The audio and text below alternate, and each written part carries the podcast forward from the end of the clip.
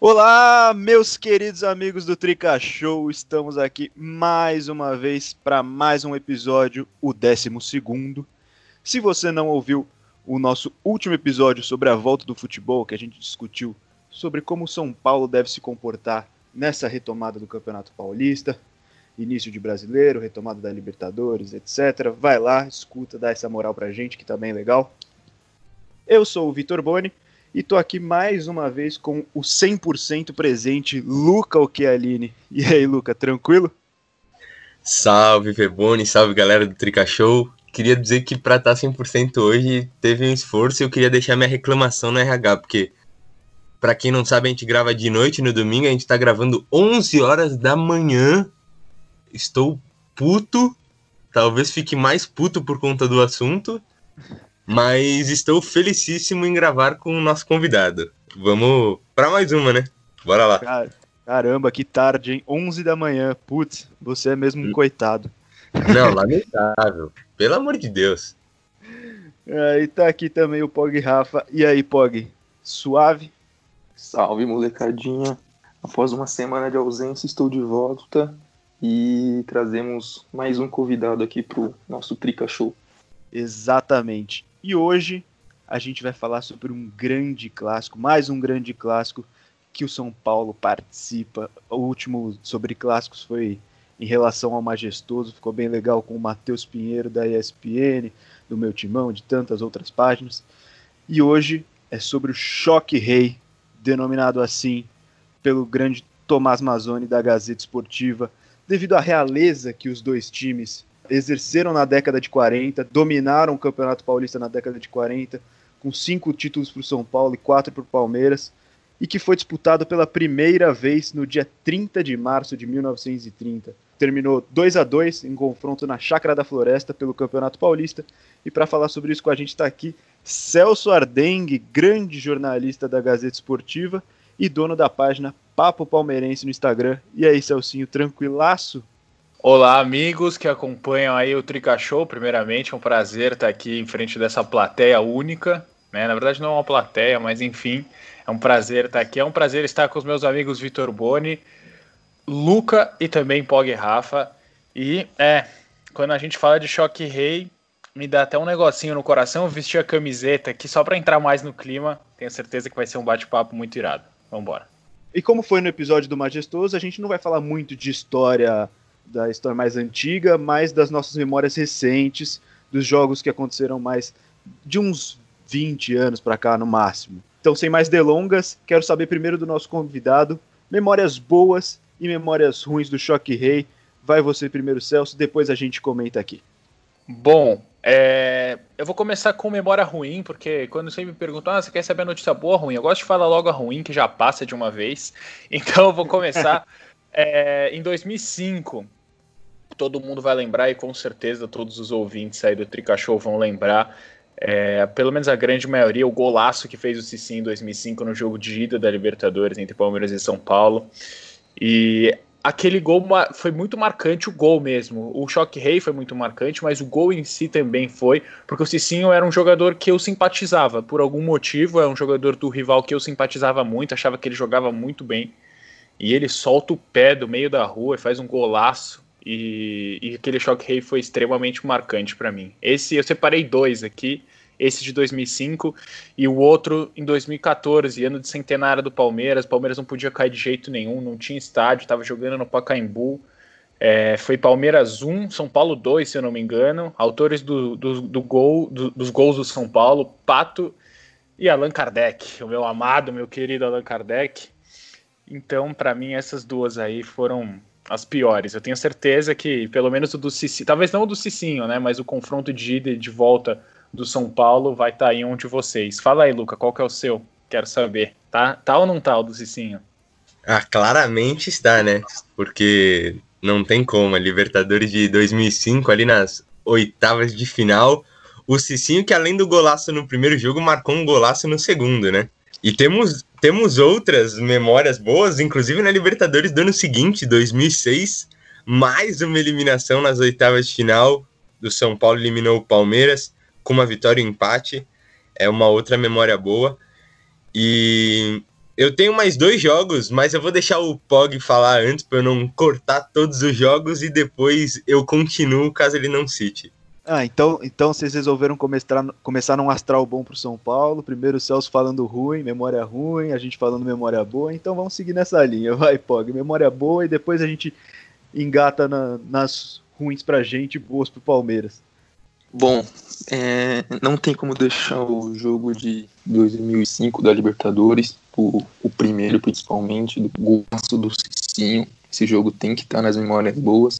E eu vou lembrar outro bem recente, que é a semifinal do Paulista, de 2019, contra o Palmeiras no Aliança, que o Carneiro meteu uma cavadolas, não tem como deixar de esquecer, até porque foi o jogo que fez o São Paulo voltar uma, uma final depois de muito tempo de conquistar um título, mesmo apesar de não ter conquistado, mas foi um jogo bem emocionante, querendo ou não, foi a primeira vez que o São Paulo saiu vitorioso do Allianz Parque.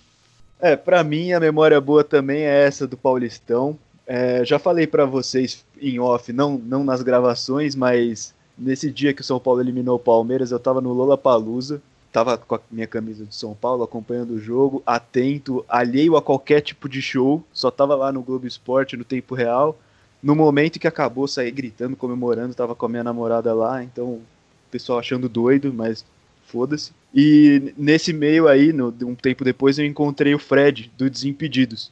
E aí eu não podia perder a oportunidade. Eu cheguei, e aí, Fred, beleza, beleza e tal. Aí eu falei, com todo respeito, chupa. Aí o cara, aí o cara ficou, aí o cara ficou puto. Ele ficou puto, ah, vocês não sei o que, vocês chuparam 16 vezes, não sei o que. Eu falei, irmão, com todo respeito, chupa. Aí eu fui embora. Grande história.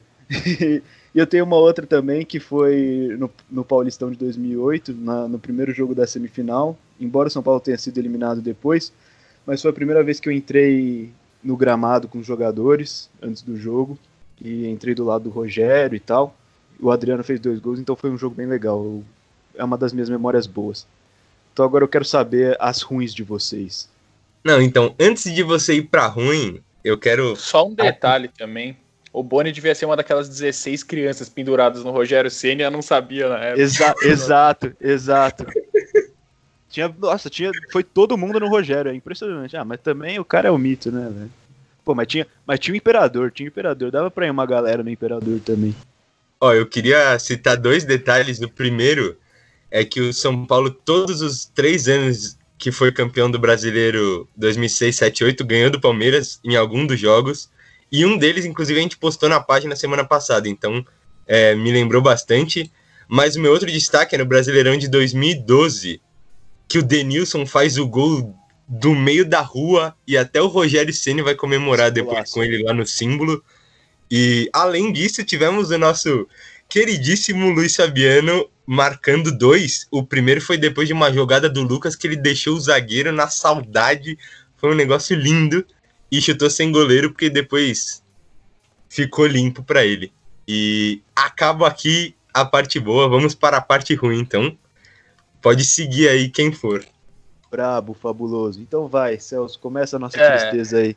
Bom, eu tenho. Com memória ruim eu separei duas, memórias boas eu separei três, claro. Eu vou começar pela mais recente, o fim do tabu com gols de Gustavo Gomes e Daverson, São Paulo 0, Palmeiras 2, um tabu de 16 anos, né, que o, que o Verdão não ganhava do São Paulo no Morumbi. É, o Deivinho, como sempre, presente, o Gustavo Gomes fazendo golaço de cabeça.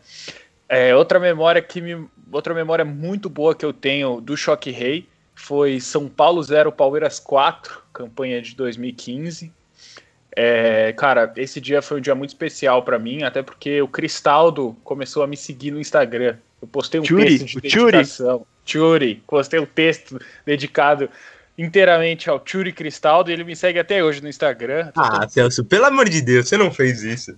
Nossa, não, o Cristaldo era bom, cara. Era aquele, aquele cara com coração um coração valente, assim, como o Washington, sabe? Mas é um Cristaldo, cara. Cristaldo é carismático. Cristaldo é carismático. Muito. O cara é sensacional. Então, São Paulo 0, Palmeiras 4.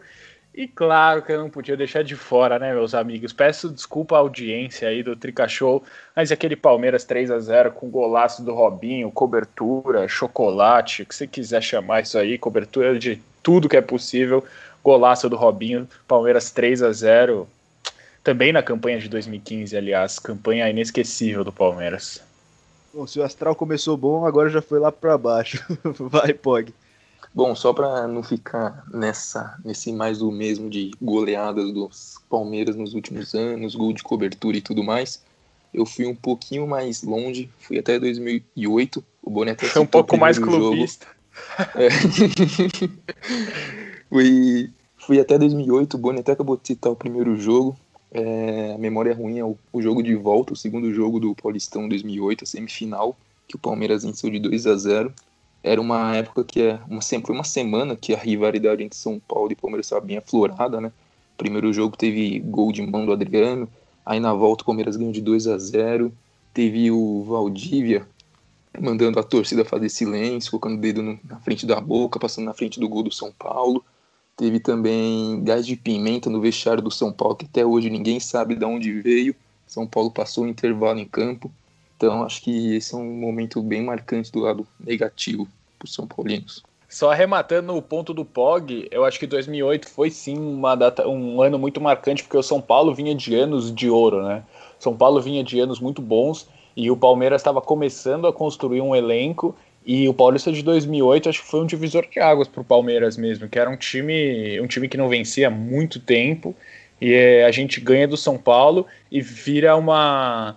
É, acho que muda a áurea do time, né? O, o Palmeiras vai para a final e ganha a final, o Paulista de 2008, que dá uma lavada na alma, principalmente de um torcedor como eu, que nunca tinha visto o Palmeiras ser campeão. É, eu tenho 22 anos agora, então vocês imaginam, eu perdi a, a campanha da Libertadores de 99 e 93, enfim, não estava nascido também. Então acho que 2008 foi sim muito, muito bom, uma memória muito boa mesmo. É, obrigado até o Pog que lembrou, porque foi, foi um jogaço. Vai, Luca. Bom, eu vou voltar para a linha dos gols de cobertura, né? Infelizmente, tem que rir para não chorar, mas eu acho que o de 2017 pelo Paulista, 3 a 0 foi, foi pior ainda, porque era o Denis no gol e o Rogério Senna era o técnico. E também, entre os gols, além do, de cobertura do Dudu, teve gol do Tietê, que hoje defende as nossas cores. Então, machuca um pouco, mas para quem lembra a escalação daquele jogo, dá para explicar um pouco. É, eu até citei no episódio como Mil Grau, mas só a zaga tinha Bufarini, Douglas, Rodrigo Caio e Júnior Tavares. O resto Sim. eu deixo para quem quiser pesquisar aí e ver a desgraça. Ah, eu, vou, eu vou sair um pouco dos gols de cobertura, porque não precisa nem, nem falar, né? Que é memória terrível. Mas eu, não, eu só queria destacar que é até um, é um pouco injusto esse gol de cobertura no Rogério. Você vê ele já com a pancetinha lá, a pochetinha de carne. O cara já tinha jogado 300 e sei lá quantos clássicos na vida. O cara tava um pouco se fudendo, voltou andando. Triste demais. Tem que ficar debaixo da trave, o Bauru, tem jeito. e o retrospecto do Rogério é bom, hein? É, então. É, Rogério já tinha jogado sei lá quantos clássicos na vida, ia se aposentar, voltou andando pro gol. E minhas memórias ruins também estão sempre envolvidas com qualquer partida que tenha Sidney goleiro em campo. Porque, pelo amor de Deus, o que esse cara gostava de falhar contra o Palmeiras. Mas a principal é, é a que o Celso citou, no Brasileiro de 2018, no Morumbi, 2 a 0 pro Palmeiras que teve aquele lance que ele erra a reposição, o Daverson recupera a bola, chuta e o, e o Sidão defende com a mão fora da área. E eu achei um absurdo aquilo. Eu tava no estádio e o, o, pessoal, os palmeirenses começaram a falar e tal. É, nos grupos que tinha, não, foi falta, absurdo, expulsão pro Sidão. Eu falei, não, não, não. É, ele tirou, o Davidson tirou a bola do Sidão enquanto ele tava repondo, tipo aqueles lances do Ronaldinho, sabe? Aí eu falei, não, isso é falta, não tem como. Não... Aí eu fui ver depois o lance eu vi que não foi nada disso que aconteceu. E eu fiquei abismado. E ele também simplesmente não pulou na cabeçada do Daverson. Foi um absurdo aquele jogo, eu fiquei muito triste. Então, alguém tem mais alguma memória para falar ou podemos continuar? Ah, Por eu acho que é isso. Ter lembrado do Sidney, porque a gente, nossa, tá parecendo episódio do Mil Grau daqui a pouco. Sidney é um, é um nome muito marcante na história do torcedor São Paulino. Grande não. Sidney, um abraço. Mas eu é... acho difícil esse episódio não ser pesado, né, para vocês. Querendo ou não, a última vitória é, de vocês na casa do Palmeiras foi em 2007, se eu não me engano. Foi no, no é, você vai ver. Itália. Eu acho é. difícil esse episódio não ser, não ser duro. Temos outras escolheram, escolheram um tema, escolheram um tema difícil para falar. É, como, a gente vai ver o quão difícil é mais é, pra frente. Não, é, clássico, clássico tá sendo difícil recentemente. Mas é bom que você tocou nesse assunto de, de São Paulo não ganhar na casa do Palmeiras, porque era exatamente a minha pergunta para você, Celso. Por que o São Paulo não ganha no Allianz? Eu acho muito difícil a gente citar um porquê do São Paulo não ganhar no Allianz Parque, a pressão da torcida e etc. Eu acho que essas coisas entram sim, mas eu acho que pelo elenco do São Paulo e principalmente pelo extracampo, pela situação política que o São Paulo vive, é, envolvendo um clássico, o, bom, Palmeiras e São Paulo dispensa apresentações, né? Você falou aí o primeiro jogo foi em 1930, então é um jogo de muita história. E, e, eu acho que tudo isso entra em campo e a situação política do São Paulo entra em campo junto. E quando você está com um elenco que é muito abaixo do, do elenco do Palmeiras nesses últimos anos, dos elencos do São Paulo, eu acho muito complicado. Acho que não explica o nunca ter vencido, sabe? Mas eu acho que. Porque eu, eu acredito que o São Paulo poderia ter ganhado em um ou dois jogos. Mas eu acho difícil a gente falar, ah, o São Paulo não ganha por isso ou por aquilo. Eu acho que o São Paulo vive um momento muito delicado, agora vem melhorando. E assim, eu acho que o São Paulo ganha esse ano do Palmeiras no Allianz Parque. É, não sei se vai ser nesse ano o jogo, né? Mas enfim, provavelmente sim, pelo Campeonato Brasileiro e acaba com esse tabu. São Paulo é um clube gigante, deixando um pouco o clubismo de lado. O São Paulo é um clube gigante e tem tudo para ganhar agora que tá, as coisas estão se ajeitando um pouquinho mais com o Fernando Diniz e etc. É, eu vou usar a mesma resposta que eu usei para tentar explicar o porquê o São Paulo não ganha em Itaquera, que é além de, de gestões com, com erros, com falhas, é, times, times limitados, é toda a bagagem psicológica com, com que o São Paulo entra em campo, né? É, com certeza. é, toda a pressão de, de, de precisar ganhar para acabar com o tabu, que é a mesma coisa pra, que serve para títulos, que serve para jogar contra o Corinthians, que serve para jogos decisivos. É toda essa bagagem psicológica que o São Paulo acaba já, já entrando perdendo de certa maneira quando vai jogar contra o Palmeiras no Allianz. Então, para mim é muito disso, vale tanto para Corinthians quanto para Palmeiras no, fora de casa. Você concorda, Luca? Ah, Boni, eu concordo 100%. É, eu acho que é, tem totalmente esse psicológico e ainda nos últimos anos a questão de não ter nem um pouco de apoio, né? Porque não tem mais torcida visitante. E já é é mais longa essa sequência de não vitórias do que do Corinthians, né? Como o Celso citou aí desde 2007. Então é bastante complicado, mas esse ano temos a, uma coisa, vamos dizer, se tem alguma coisa positiva nisso, é que vai ser sem torcida provavelmente os jogos que forem lá, né? E no ano passado também e no Paulista, como o Pog citou no, nas melhores lembranças, a gente não venceu, mas saiu vencedor, né? Nos pênaltis, mas já foi uma grande vitória para São Paulo. Então, eu acho que de alguma forma pode ajudar, se for considerar o retrospecto só do ano passado, para uma possível vitória e quebra desse tabu esse ano. É, com certeza foi uma grande evolução já ter eliminado os caras lá. Completa aí, Pog. Não, eu concordo que sejam os praticamente os mesmos motivos que a gente citou contra o Corinthians.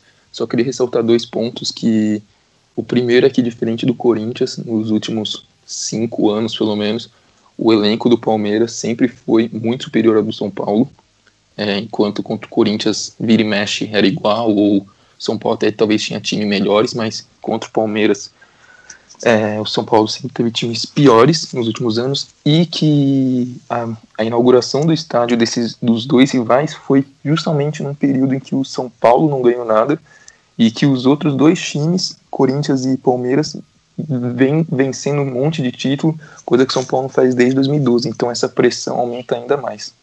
Boa. É isso, eu acho muito importante essa parte dos elencos. O elenco, para mim, diz muita coisa é, é muito difícil você tirar o elenco da situação. Bem lembrado. Não, com certeza.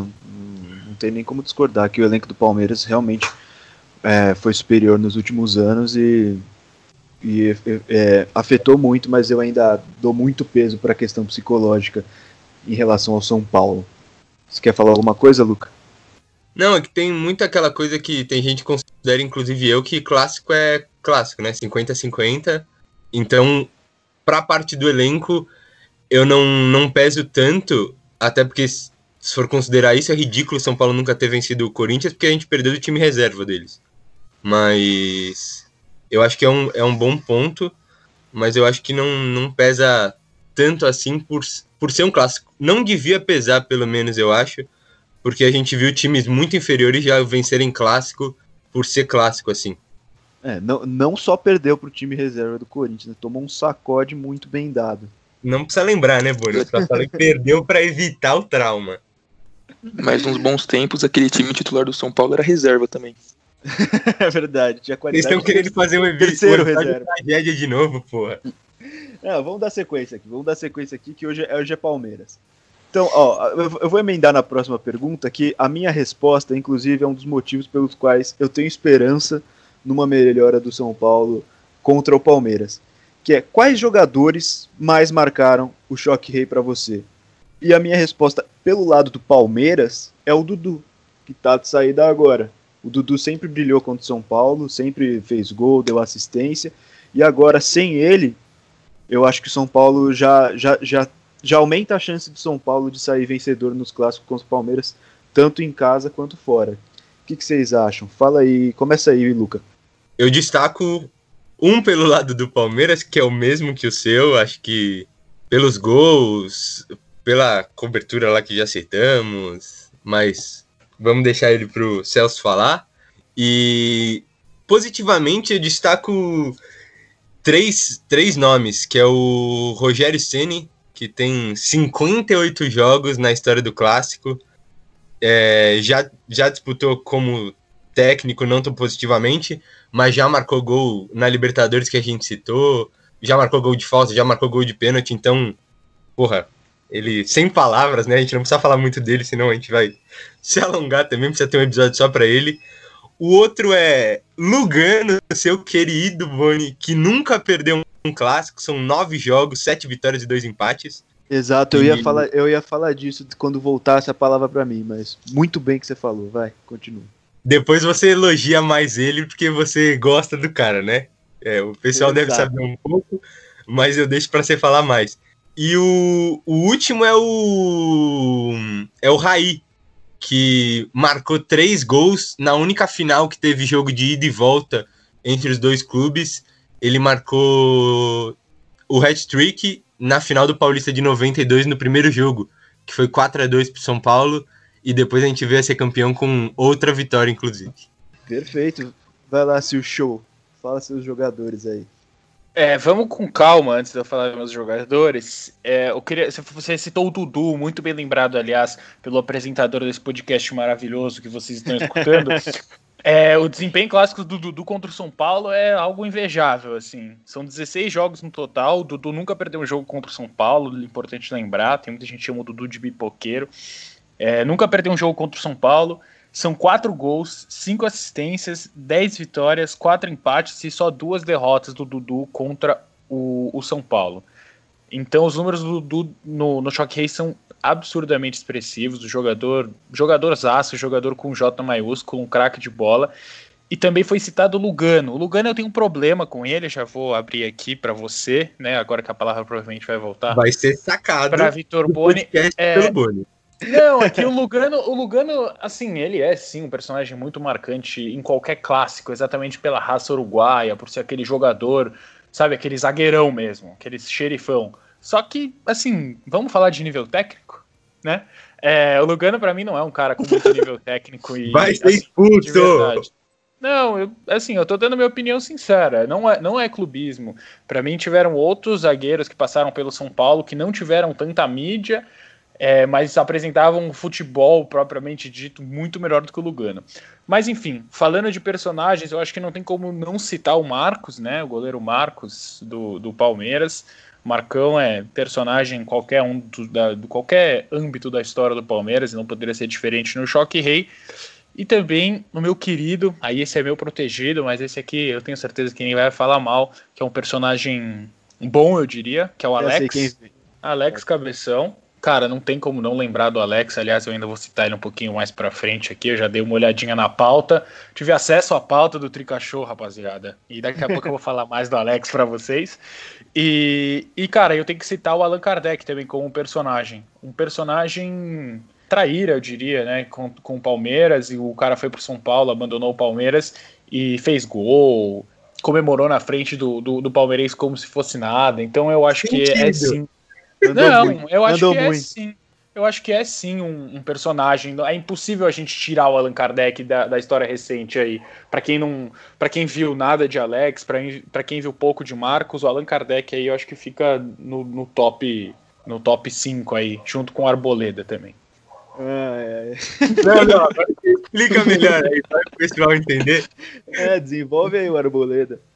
Cara, eu acho que o Arboleda, ele vem um momento, a situação do Arboleda vem no momento que o São Paulo está extremamente carente é, de jogadores mesmo, e, e, ele veste a camiseta do Palmeiras, depois tem toda aquela explicação de que não sabia, é um disse é um disse-me disse ferrado, ah não, porque o Arboleda não sabia. Cara, o Arboleda acabou de chegar no São Paulo, beleza, mas todo ano ele tem pelo menos dois ou dois ou três jogos ali contra o Palmeiras. Como ele não sabia que ele estava vestindo a camiseta do Palmeiras, sabe? É, eu acho que vem numa, num momento muito delicado, até pediu uma saída dele, mas o Arboleda deu muita sorte que deu o caso do G logo em sequência e todo mundo esqueceu quem era Arboleda, que ele tinha vestido a camiseta e etc. Porque se não era para esse cara não estar tá mais no São Paulo, de verdade, eu, eu se fosse torcedor do São Paulo, ia ser difícil engolir. E eu acho que é bom zagueiro, viu? Acho que é bom zagueiro sim, mas um episódio desse, na situação que o São Paulo está nesses últimos anos, é imperdoável. É, eu vou te falar que essa, essa explicação também não colou muito para mim, não. Mas como ele. Eu até, eu até admito que na época foi um dos defensores da saída dele, mas aí ele começou a jogar bem nesse ano, então. Panos quentes. Panos quentes na situação. Total, panos quentes, porque é isso, não atrapalha o desempenho dele dentro de campo. Ele sempre foi um bom jogador.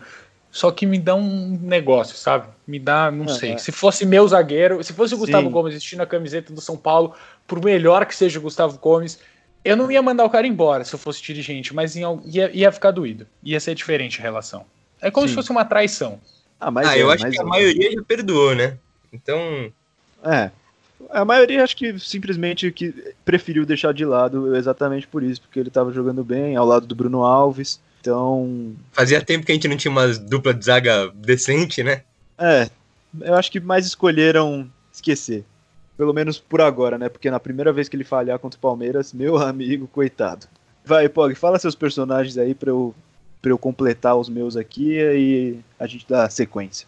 É, antes de eu falar meus personagens, eu queria só relembrar alguns, alguns outros personagens que não necessariamente fizeram história dentro de campo, mas que foram uns que o São Paulo pode sair rindo no final das contas, que foi quando o Lúcio e o Michel Bastos pularam um muro para o Palmeiras Maravilha. e quando e quando o Palmeiras só gastou um caminhão para contratar o Borja depois do que ele fez contra o São Paulo na Libertadores. Então, são alguns personagens que não fizeram história dentro de campo, mas que fizeram histórias de outro modo. Agora, sensacional, próprio... sensacional.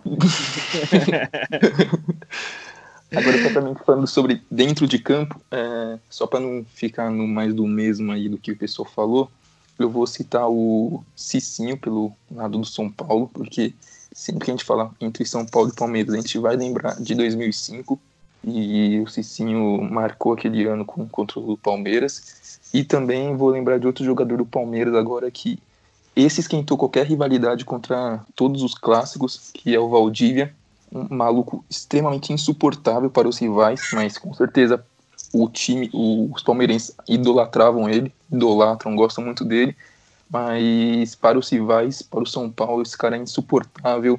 Tinha aquela rivalidade com o Rogério Ceni, aquele jogo que o Rogério tentou dar um pontapé no Valdívia, e esse é um cara que marcou também para mim. Maravilha. Ó, então, eu já falei do Dudu como um personagem positivo para o Palmeiras. Eu, vocês falaram aí Alex, Raí, é, são todos personagens bem, bem importantes para o clássico, mas eu, eu não vou colocar nos meus porque eu vou colocar apenas os que eu vi. Então, eles não entram na minha lista de personagens que me marcaram. Nem o Cicinho, porque quando o Cicinho estava no São Paulo eu ainda não, não via fute, muito futebol assim, não era muito ligado, não entendia muito. Então eu vou colocar de positivo pro São Paulo Rogério Ceni. Não tem porque dar explicação. O cara é um monstro contra o Palmeiras. Fez... O Palmeiras é o... um dos adversários que mais sofreu gol do Rogério, né? É, se não me engano, sete gols ao todo. Lugano, porque não perdeu clássicos. E o Celso falou da qualidade técnica. Quero ver você falar isso para um uruguaio, capitão da Celeste, em sei lá quantas Copas do Mundo, campeão da Copa América. O maluco é brabo, é brabo. E, e não sei se foi em 2016 ou 2017, jogou de titular contra o Palmeiras, meteu um safanão no Gabriel Jesus. Logo nos primeiros minutos, Gabriel Jesus nem viu mais a cor da bola. Tremeu todo pro Lugano. Então Luganão é meu personagem também. E de mais, um, mais uns personagens ruins, Valdívia, como o Pog citou muito bem, e Sidney Goleiro, como eu já falei anteriormente. Vai, Luca, eu vi que você quer falar alguma coisa. Não, é, antes de continuar, eu queria fazer uma pergunta para o nosso convidado especial, porque quando a gente estava citando lá os, os jogos, o nome do Davinho surgiu algumas vezes, então eu queria saber o que, que nosso queridíssimo Celso acha da participação do Daverson, que é bastante questionado pela torcida é, nesse clássico Choque Rei. Boa pergunta. É, é, assim, o Daverson é um jogador. Antes de mais nada, eu gostaria de falar um pouco sobre o Daverson, né? Antes de entrar no, no assunto Daverson no Choque Rei. O Daverson é um jogador que eu não gostaria de ter hoje de volta no, no, no Palmeiras. Eu já deixo isso bem claro, assim, deixo isso claro para todas as pessoas que me acompanham lá também no, no Papo Palmeirense no Instagram. Mas eu acho que é, é muito fácil você criticar o Daverson pelas coisas, pe, pela, pelas coisas ruins, pela, pelas simulações, pelos cartões vermelhos, etc. E muita gente se esquece que o Daverson foi sim muito importante na campanha do Campeonato Brasileiro de 2018, tá? Foi muito importante. Fez gol de cabeça, fez o gol do título, mas isso aí todo mundo lembra. Agora vamos falar do gol que ele fez contra o Cruzeiro. É, vamos falar do gol também que ele fez no jogo contra o São Paulo, se eu não me engano, fez no Cruzeiro, tanto no primeiro turno quanto no segundo turno. Ele foi sim um cara muito importante e ele sozinho, eu tava fazendo essas contas esses dias. É difícil falar ele sozinho, né? Mas por gols dele, o, o, o Palmeiras teve acho que 12 pontos. 12 ou ou 15 pontos. Então é muito fácil a gente criticar o Davidson pe pela, pelos showzinhos, né? Eu até postei um vídeo recentemente da, dos showzinhos do Davidson e perguntei se ele merecia um Oscar. A galera tá matando ele nos comentários. Mas ele foi sim muito importante. E o São Paulo é sempre aquele cara que eu acho que dá medo no adversário, sabe? É um cara que você não sabe o que esperar. É um elemento surpresa, é uma bomba relógio. Para mim, dadas as devidas proporções, é um Valdívia, vamos dizer assim. É um cara que pode estourar no clássico, como ele pode ser expulso, entendeu? Então eu acho sim o Davidson muito importante para tudo que é, tudo quanto é jogo contra contra São Paulo, contra Corinthians, contra Santos. O desempenho dele às vezes pode não ser dos melhores, às vezes ele pode despirocar e bater no juiz, como ele pode ir lá e fazer dois gols e mandar uma piscada, sabe? Você se emocionou que você escreveu a tese, escreveu aspas, né? Uma tese sobre o Davin, mas eu gostei da resposta. É, o, cara, o cara merece. É, a torcida do Palmeiras é muito ingrata com muitos jogadores. Até na despedida do Dudu, eu coloquei assim: se você demorou até, até o Dudu sair para começar a apreciar, eu sinto muito. E se não, fica aí com os números dele. Aí eu postei uma relação dos números dele que eu tenho levantando aí durante essa pandemia. É, eu, eu acho que que o medo mais do Davidson é de pensar, puta, não acredito que tomamos o gol do Davidson. Não, mas tirando a brincadeira, é realmente um cara que, que bota fogo no jogo. Então vamos continuar, vamos continuar porque estamos gastando muito tempo nisso aí. Um choque rei que você queria ter visto, pode ser tanto que queria ter visto no estádio, ou que queria ter visto na vida, não, tinha, não era nascido, não acompanhava futebol e tal. Vai, Celso. Ah, eu vou ter que citar Palmeiras e São Paulo 2002, esse aí não tem como não citar. Gol de placa do Alex. Magrão toca para Alex na entrada da área. Ele chapela um, chapela dois, mete no fundo e a narração é perfeita, né? Gol de placa de Alex. E aí, dito e feito, gol de placa de Alex. Palmeiras não é um clássico importante para a história do Palmeiras, longe disso, mas eu queria ter visto, queria estar lá no estádio, sentadinho, ver o Alex chapelar o Rogério Ceni metendo no fundo da rede. Foi um putz de um golaço mesmo, não tem nem como nem como negar. Golaço, aço. Vai, Pog. Ah, pra mim não tem como ser outro. São Paulo contra Palmeiras em 2005 na Libertadores. Para mim, eu vou deixar jogado no ar aí. Para mim, tanto faz qual o jogo que, que eu gostaria de estar. Ou 1x0 no, no, na, na, no estádio do Palmeiras, ou 2x0 no Morumbi. Qualquer um dos dois para mim tava bom. Esse, algum desses jogos aí eu gostaria de ter ido. Perfeito. Lucão, vai. É osso que a minha conexão nunca caiu, né? Mas aí você faz podcast falando sobre o Palmeiras e já caiu duas vezes. Mas. Pra, o cara é muito pra traíra, velho. Pra dar a resposta, mano, eu queria citar dois. Um, enquanto eu estava em vida, que é o do, do Paulista do ano passado. Que, porra, quando tomou aquele gol do Daverson, que estava impedido depois que foi revisto. É, de novo, Daverson aí meu coração parou e depois ter visto o, o Carneiro dar de cavadinha e ainda depois o Volpe errar o pênalti e depois pegar, puta, aquele jogo foi uma emoção bem louca, eu queria estar no estádio. E enquanto eu não estava em vida, já o do Paulista de 92 que eu citei, o primeiro jogo foi 4 a 2 eu tava vendo uma reportagem do Globo Esporte o de volta que o Zete fala que teve a maior defesa da carreira dele, ele acha, e também que já falt... ainda faltando cinco minutos para terminar o jogo, o pessoal tava comemorando em campo. Tava 2 a 0 pro São Paulo e o Palmeiras depois faz, faz 2 a 1 o Morumbi tava lotado, então seria um, um jogo que eu gostaria de ter visto. Perfeito. Gol oh. mal anulado, aliás, eu tenho que falar, gol mal anulado, um golaço do Davidson, acho que é esse Jamais. que tá falando, né? Ah, e tá muito tá mal anulado, desculpa, muito mal anulado. Pelo amor de Deus. Tá maluco. Vai. Tá maluco, tá sentido com a, cana... com a cavadinha do carneiro, pelo amor de Deus, velho. Não, ó, minhas opções são ó, em vida. Oh, calma aí, diretor. Diretor, você não falou um jogo que você queria. Tá, o cara já falou dois. Como é, assim? não, é, eu tá sou esquisito. apresentador, eu sou apresentador. É, tá esquisito isso, o convidado aqui não tem voz nenhuma, gente. É, se você não, é um, um agora, vida você... e um antes. É, um, um no estádio, um, um, da vida aí que você queria ver, antigo. Então, ó, se você quiser pensar em mais algum, você fala. Mas por enquanto eu sou apresentador e eu faço o que eu quiser, demorou? Ah! Celso está sendo jantado. E, e eu queria deixar minha solidariedade com o Celso, porque o Teus foi muito pior, foi muito. Não sei. Foi muito Zé Ruela com a gente. É, falou mal, falou que o Rogério Ceni não fez o centésimo gol contra o Corinthians. Calma que eu vou. Não, não tá tão mal, então. O Teus, o Teus quer pagar de historiador contemporâneo, gente. Vocês têm que entender isso. Tá tudo certo. É, tudo bem, eu tô falando a verdade aqui, de coração aberto, de palmeirense para São Paulino. Que isso. Calma, daqui a, pouco eu vou dar, daqui a pouco eu vou dar uma chance pro Celso ser polêmico também. Meu jogo antigo que eu queria ver: São Paulo 4 x 4 Palmeiras, Brasileiro de 85.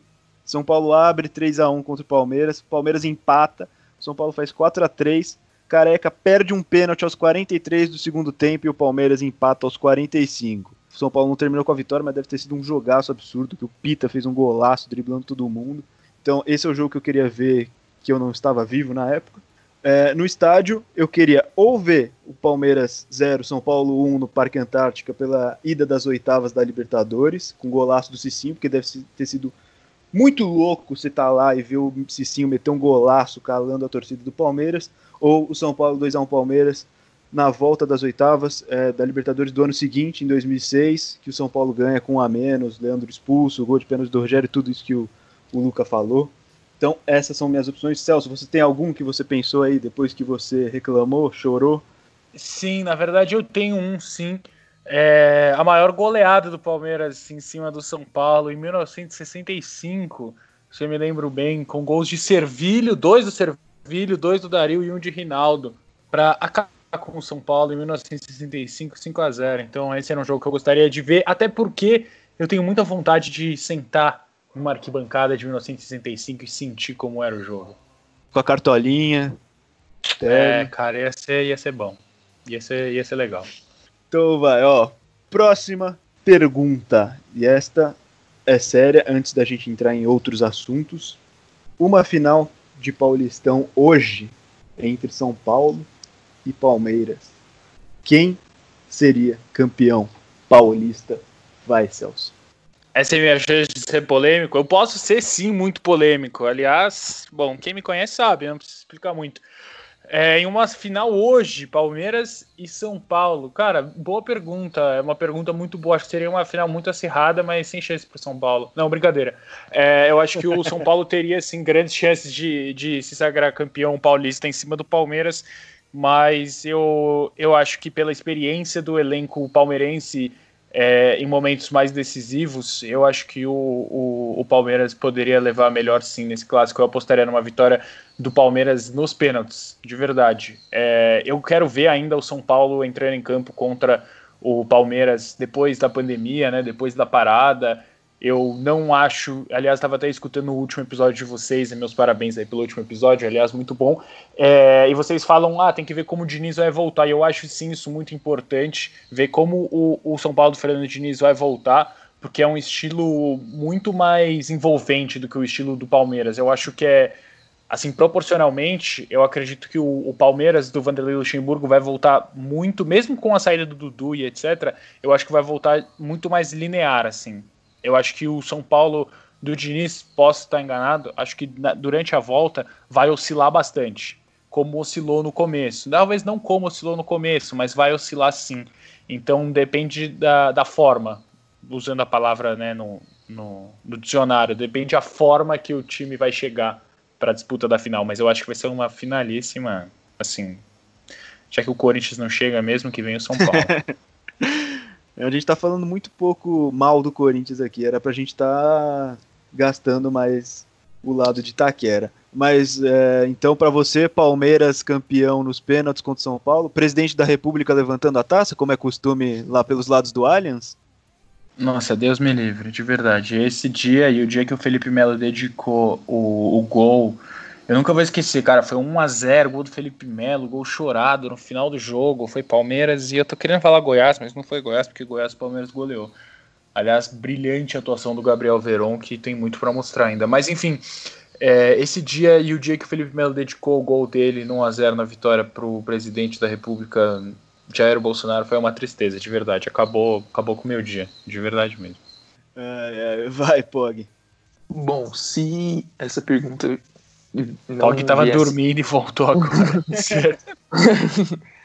não, se essa, se essa pergunta viesse antes da paralisação, eu apostaria no São Paulo com mais convicção, porque no meu ponto de vista era o, a equipe aqui de São Paulo que vinha jogando o melhor futebol.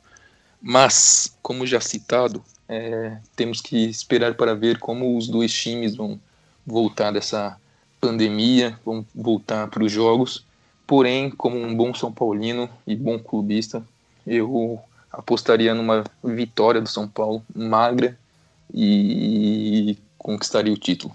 Ah, eu não vou passar para o Luca ainda porque eu vou pegar esse gancho que lá no nosso primeiro episódio que a gente tentou entender onde o São Paulo estaria se não houvesse quarentena, numa final que a gente chegou que seria São Paulo e Palmeiras, eu disse que acreditava que o Palmeiras sairia vencedor contra o São Paulo antes da paralisação. Então, ao contrário do POG. Mas hoje, lógico que tem todas as questões de saber como vai voltar, ver se vai voltar num ritmo adequado, se vai voltar desempenhando o mesmo futebol, tanto pelo lado do São Paulo quanto pelo lado do Palmeiras. Apesar disso, eu acho que o São Paulo tem grandes chances de sair vencedor se essa for a final, pelo simples fato de perdas para cada um dos lados. São Paulo perdeu o Anthony, que era um titular, não era unanimidade com certeza, mas, mas perdeu um titular, é um titular de qualquer maneira. Só que o Palmeiras perdeu Dudu, pode perder Rony e pode perder Gustavo Gomes. Lembrando, a gente está gravando no domingo, até terça, quando lança o episódio, todas as situações podem ter mudado completamente. Mas no momento, o Palmeiras tem, vive uma grande indefinição quanto a Rony e Gustavo Gomes, e muito provavelmente já não vai ter Dudu. Então, simplesmente por essas perdas, eu acho que o São Paulo entra, entra mais qualificado que o Palmeiras para uma eventual final. Vai, Luca. Então, eu vou, vou utilizar da mesma mesmo elemento que você usou, que é lá na nossa análise do, do começo do podcast, né? Que eu falei que se ganhasse, ganharia nos pênaltis. Eu continuo com essa minha com esse meu palpite a gente não esperava que fosse ficar tanto tempo assim, né? De sem futebol, são mais de quatro meses. Mas eu ainda mantenho. Mas eu vou dar meus os porquês, né? Primeiro, para quem gosta de números, o São Paulo nunca ganhou um clássico no dia 8 de agosto, que é para quando está planejado o segundo jogo da final. É... Isso é sacanagem, isso aí é sacanagem, a editora tem que cortar isso aí. É, isso então, aí é, é dado. São nove jogos, são nove jogos com quatro empates e cinco derrotas. E já se enfrentaram uma vez no dia 8 de agosto, que foi uma derrota. Mas agora eu vou para os motivos porque eu acho que vão ser, vai ser campeão. Que é. Não, pera, pera, isso é brincadeira, pelo amor de Deus. São Paulo nunca venceu quando a lua estava cheia e o sol apontando. Não. Em direção jogos, ao noroeste. São nove jogos, Boni. É um número grande, é um número considerável. E. Ah, é, você, acha, de você, acha, que os caras entram em campo, putz, hoje é 8 de agosto, tem que perder. Né? Não, mas é pra. Eu falei, para quem gosta de números, tá aí. Nossa, eu odeio números, mano. Vai Porque... se foder o Deus, o Deus não está aqui, mas é, fica essa homenagem a ele. Eu pensei nele quando eu peguei esse dado inútil. É... mas vamos lá. Depois dessa então, Se a gente considerar o último paulista, a gente eliminou os caras na casa deles, também nos pênaltis, como já foi falado aqui, que é meu palpite, né? É, vai estar tá sem torcida. Eu acho que o futebol que o São Paulo apresentava, apesar da gente ter que ver como vai voltar, era, era melhor que do Palmeiras. E tem todas essas ausências e essas meio que crises internas no Palmeiras atualmente, principalmente com o Gustavo Gomes, que no São Paulo está um ambiente completamente diferente pelo que a gente acompanha nas redes sociais dos atletas e tal. Falaram que o Daniel Alves e Igor Gomes voltaram voando.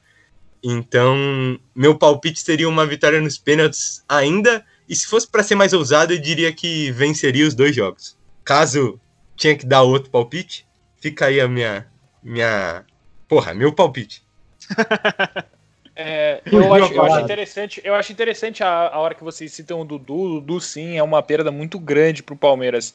Mas eu, eu acredito que até lá, não que o Palmeiras não vá mais sentir falta do Dudu, acho que não. Mas eu acho que o fator Dudu pesa tanto quanto o, o negócio do, da volta do São Paulo, principalmente porque o São Paulo estava numa crescente muito grande, eu acho que isso vai afetar muito.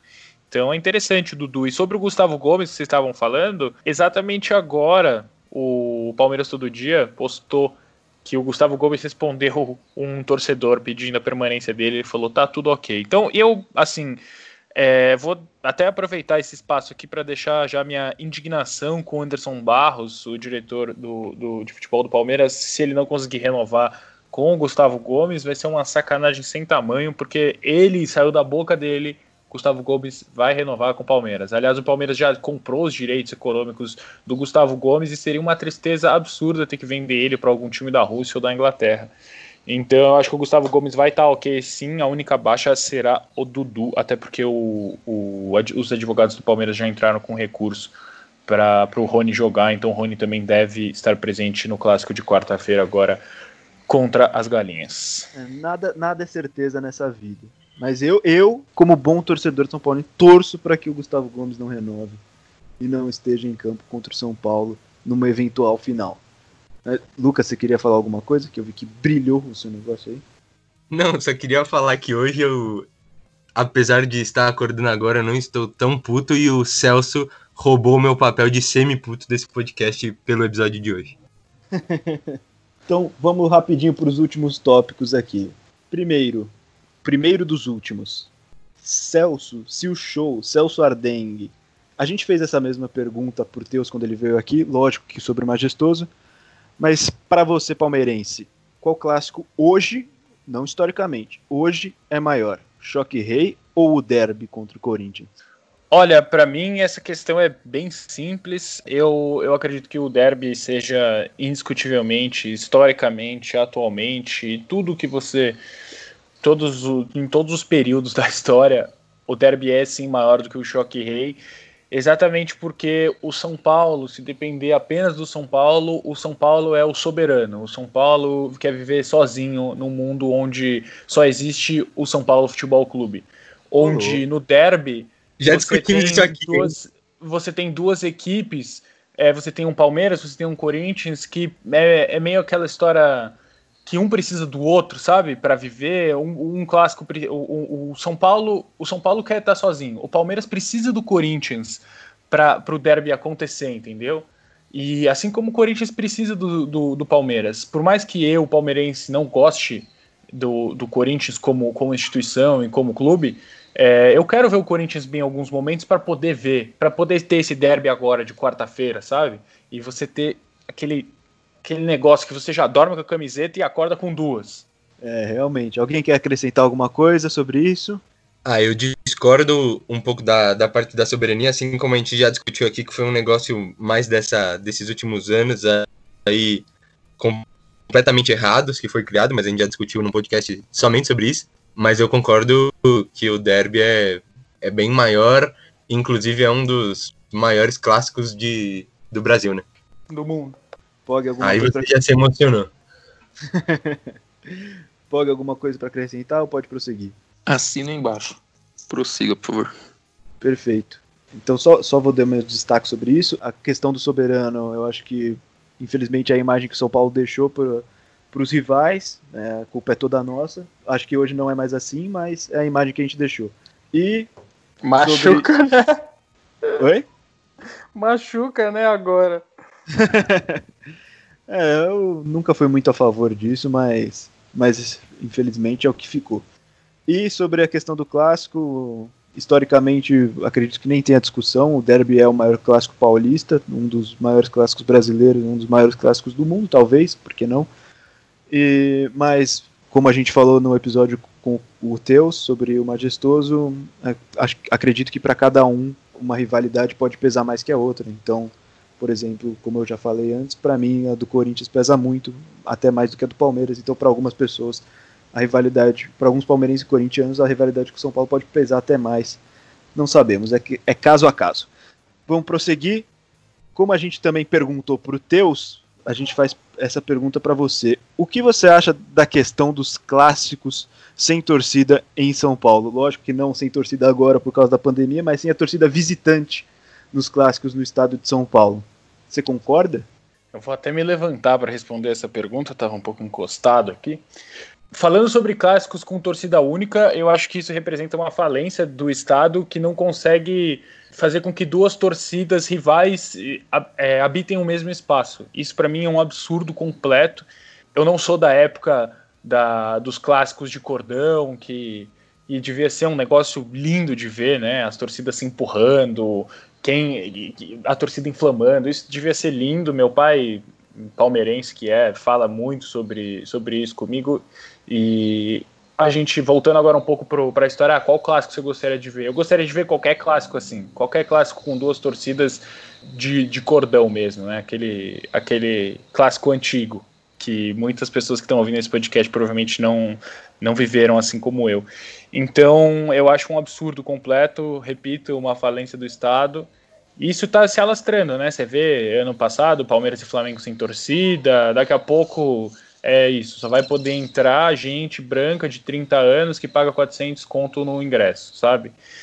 Vai, eu acho que cada vez mais a gente vai tirando o, o, o povo, né? Como, como, como torcedor, assim, a gente vai tirando o povo do estádio as pessoas que trabalham a semana inteira e têm o futebol como uma, uma válvula de escape, assim. É, acredito que todo mundo aqui vai concordar com o que você falou. É, já colocamos nossa opinião é, sobre esse assunto tantas vezes aqui no nosso podcast. Não, é, não tem como discordar. Vocês, concordam com isso, Luca e Pog?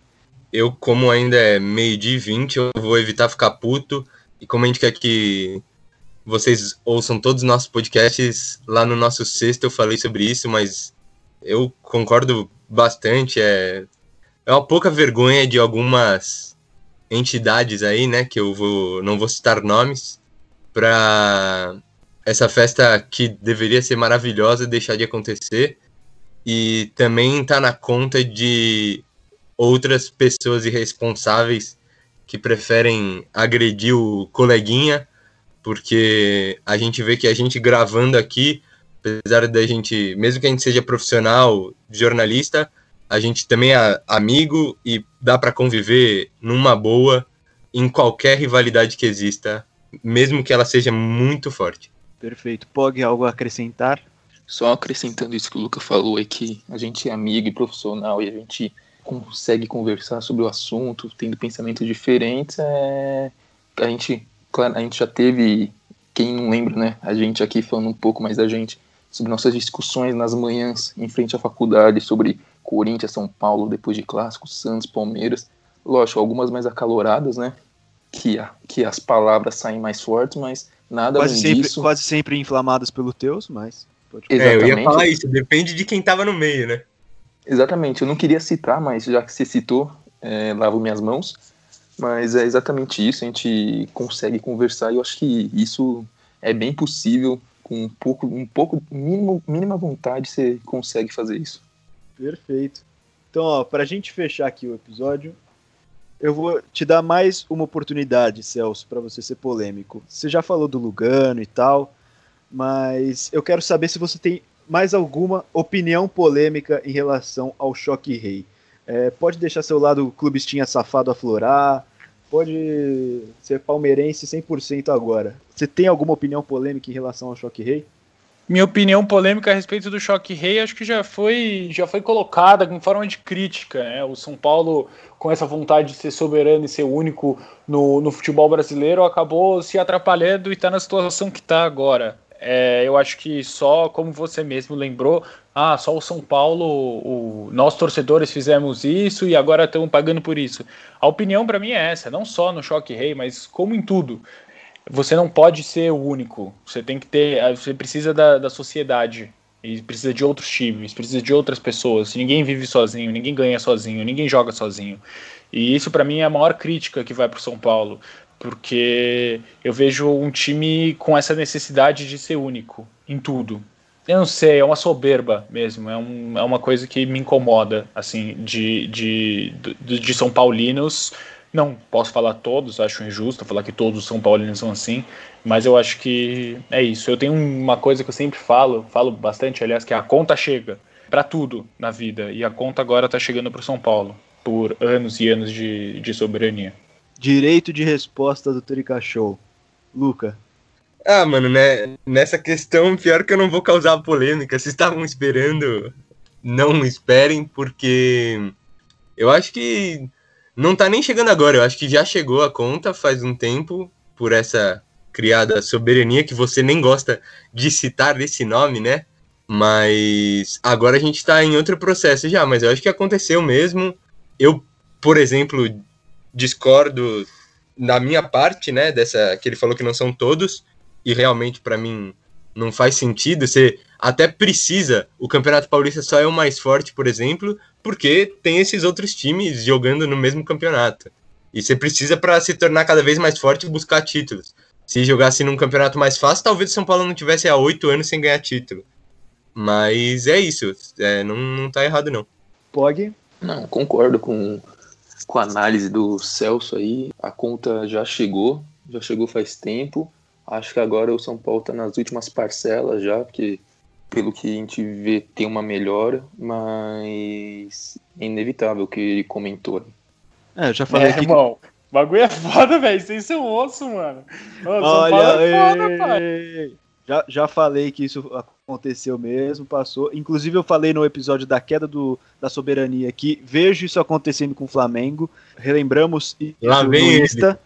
É, relembramos isso no Insta. Então, se você quiser entender mais, vai lá no, no episódio da queda do soberano para entender.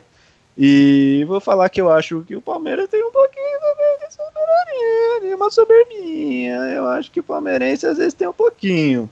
Um, é, aí, um, um, eu sou obrigado a concordar também. Um, né? espírito, um espírito de já ganhou. Ó, aquele, aquele brasileiro de 2009 não me deixa mentir. Então, ó. Você não vai lembrar, você não vai lembrar o brasileiro de 2009, não, é muito. Não. É, é, baixo, é baixo. o, o, brasileiro de 2009 não me deixa mentir. O palmeirense tem um pouquinho de espírito de ah, já ganhou uma soberbinha ali em cima, um ou maior campeão nacional, ou sei lá quantos brasileiros, 39 pro fax. Então, ó. Maravilhoso, melhor é, apresentador de podcast do Brasil. Sem problema, sem problema. É, inclusive, falando isso, eu lembrei agora uma coisa que eu não posso deixar de perguntar antes de terminar o episódio. Palmeiras é campeão mundial? Sim, o Palmeiras é campeão mundial e eu não vou me, eu não vou me limitar a, a falar eu mesmo a respeito do é assunto. pinga. Eu vou, eu vou deixar um especialista, aliás, eu fiz uma live muito interessante com o Fernando Galupo, historiador do Palmeiras, e ele lá explica A por B porque o Palmeiras é sim campeão mundial de 1951. Então eu deixo a história falar por mim, apesar que apesar que não, né? Até porque Estou com São Paulinos aqui presentes. Agora vou dar uma beliscada também. E o São Paulo vive de história, né? Vamos, vamos ser bem sincero, claro é, e objetivo tá, aqui nesse tá podcast. tá tentando fugir do assunto. Céu, você sabe como o São, o São Paulo, não, o Palmeiras se classificou pro, entre eternas aspas, Mundial de 51? A gente pode fazer aqui um, um episódio. Eu, eu me proponho aparecer aqui para fazer um episódio apenas sobre o Mundial de 1951 perguntas que que, e respostas, que ataques e defesas Por que a respeito a do Mundial de 1951. Porque isso Por dói em vocês. Isso é o calcanhar de Aquiles de todos os ah, rivais não. do Palmeiras. Se, se, se, dói não, alguém, não, não. se dói em alguém é em vocês que até colocaram uma estrelinha vermelha de birra na camisa. A estrela vermelha foi, foi uma tristeza, eu concordo. A estrela vermelha eu não gosto. Mas que o Palmeiras é, é campeão mundial é campeão mundial, isso não tem a menor dúvida. Enfim, respondendo ao que eu perguntei para você, o Palmeiras se classificou para para Copa Rio de 1951 ao vencer justamente São Paulo na final do Paulista, do Paulista. Como que um time vai para o Mundial sendo campeão paulista? Pelo amor de Deus. Vai, São Paulo esse ano. É a chance. Olha, não, desculpa. Não, não, não dá para você colocar o cenário de 2020 do Campeonato Paulista para o cenário de 1951 do Campeonato Paulista. Que isso? Isso é uma falência. Imagina, isso é uma falência do apresentador. Esse do, é o melhor do... apresentador. Esse apresentador é um monstro. Respeita meu apresentador. Imagina, imagina 2014, o Ituano ganhando o Paulistão e indo jogar contra o Real Madrid no final do ano. Que maravilha que ia ser.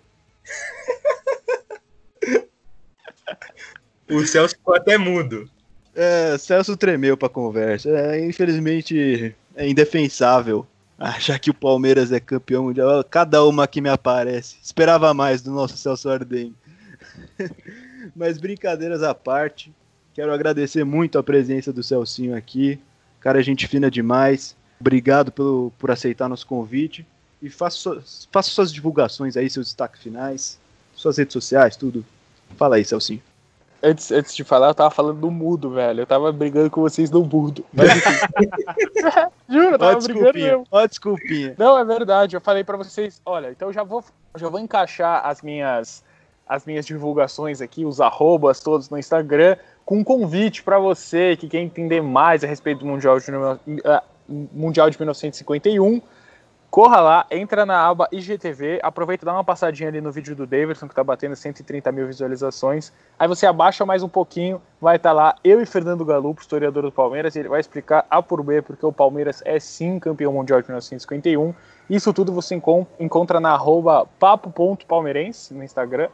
É uma página bem legal, pouquíssimo clubista, aliás, deveria ser mais clubista. Eu tava até pensando nisso agora enquanto fazia o podcast, mas enfim, é, com certeza eu vou ganhar zero seguidores, né? Com essa divulgação, então eu vou divulgar o meu Instagram pessoal, é Silson. O é, monstro. Vocês vão achar ali. Silson o monstro, é, deve ser esse meu arroba. Mas enfim, é isso. Foi um prazer estar aqui com vocês. Eu diria que um prazer inenarrável estar aqui com vocês nesse domingo ensolarado. Aliás, daqui a pouco estou indo fazer meu. Estou indo para o meu labuto na Avenida Paulista 900 e é isso, foi um prazer inenarrável estar aqui com vocês, ouvintes do Trica. Peço desculpa, desculpas por algum algum momento que eu saí da linha, algum momento que eu falei demais. Eu sou assim mesmo, sou expansivo, sou chato, sou irritante, mas eu também sou muito legal. Um beijo. Como aconteceu no episódio do Majestoso, nossa palavra é a palavra final, você não tem direito de resposta. Até o ídolo de vocês, querido goleiro Marcão, falou que antes os palmeirenses nem falavam disso, nem era Mundial nem era assunto entre os palmeirenses, então ó, fica aí a palavra do ídolo do Palmeiras. Muito obrigado mais uma vez pela presença, Luqueta. Valeu, Beboni. 12 de 12 e, e vamos mais até quando der. E queria agradecer demais o Celso, teve uma participação brilhante e ocupou meu espaço, como eu disse, de semi-puto, já que o horário não me permite. Porra, foi, foi bacana demais. E tem que tomar cuidado aí, né? Que se tudo der certo, o nosso São Paulo, como a gente disse no último, vai ganhar alguma coisa e espero que seja contra o Palmeiras. E valeu mais uma vez, Pog Rafa. Valeu, Boni, valeu, Luca. Obrigado, Celso, aí pela participação. É sempre bom poder ter contato com os nossos queridíssimos amigos em época de pandemia. É, o Celso teve algumas opiniões polêmicas hoje, teve sim, mas o que é bom para a gente, né? Alimenta o nosso quadro semanal de quinta-feira, o TB Trica, então ele já deu conteúdo aí para umas duas, três semanas. Eu sou isso mas... para vocês, né? Eu sou isso, o conteúdo. Tá tudo certo. Dá pra fazer uns dois meses inteiros de TB Trica só desse episódio, pelo amor de Deus. Quero agradecer a todos que chegaram até aqui. Como esse episódio era mais especial, sobre um clássico, a conversa seria naturalmente maior, então a gente decidiu não fazer o Boletrica Show no final desse episódio. Então, semana que vem a gente volta com as principais notícias do São Paulo na semana, já com o time em campo, voltando ao Campeonato Paulista. Sigam a gente lá no Instagram, Tricashow, onde estamos postando vários quadros, interagindo com vocês, perguntando de quem vocês sentem saudades, relembrando ídolos, coisas assim. E também tem as lives que o Luca está comandando muito bem, com várias páginas do São Paulo, personalidades super legais. Sigam lá, acompanhem. E até semana que vem, até o próximo episódio e tchau!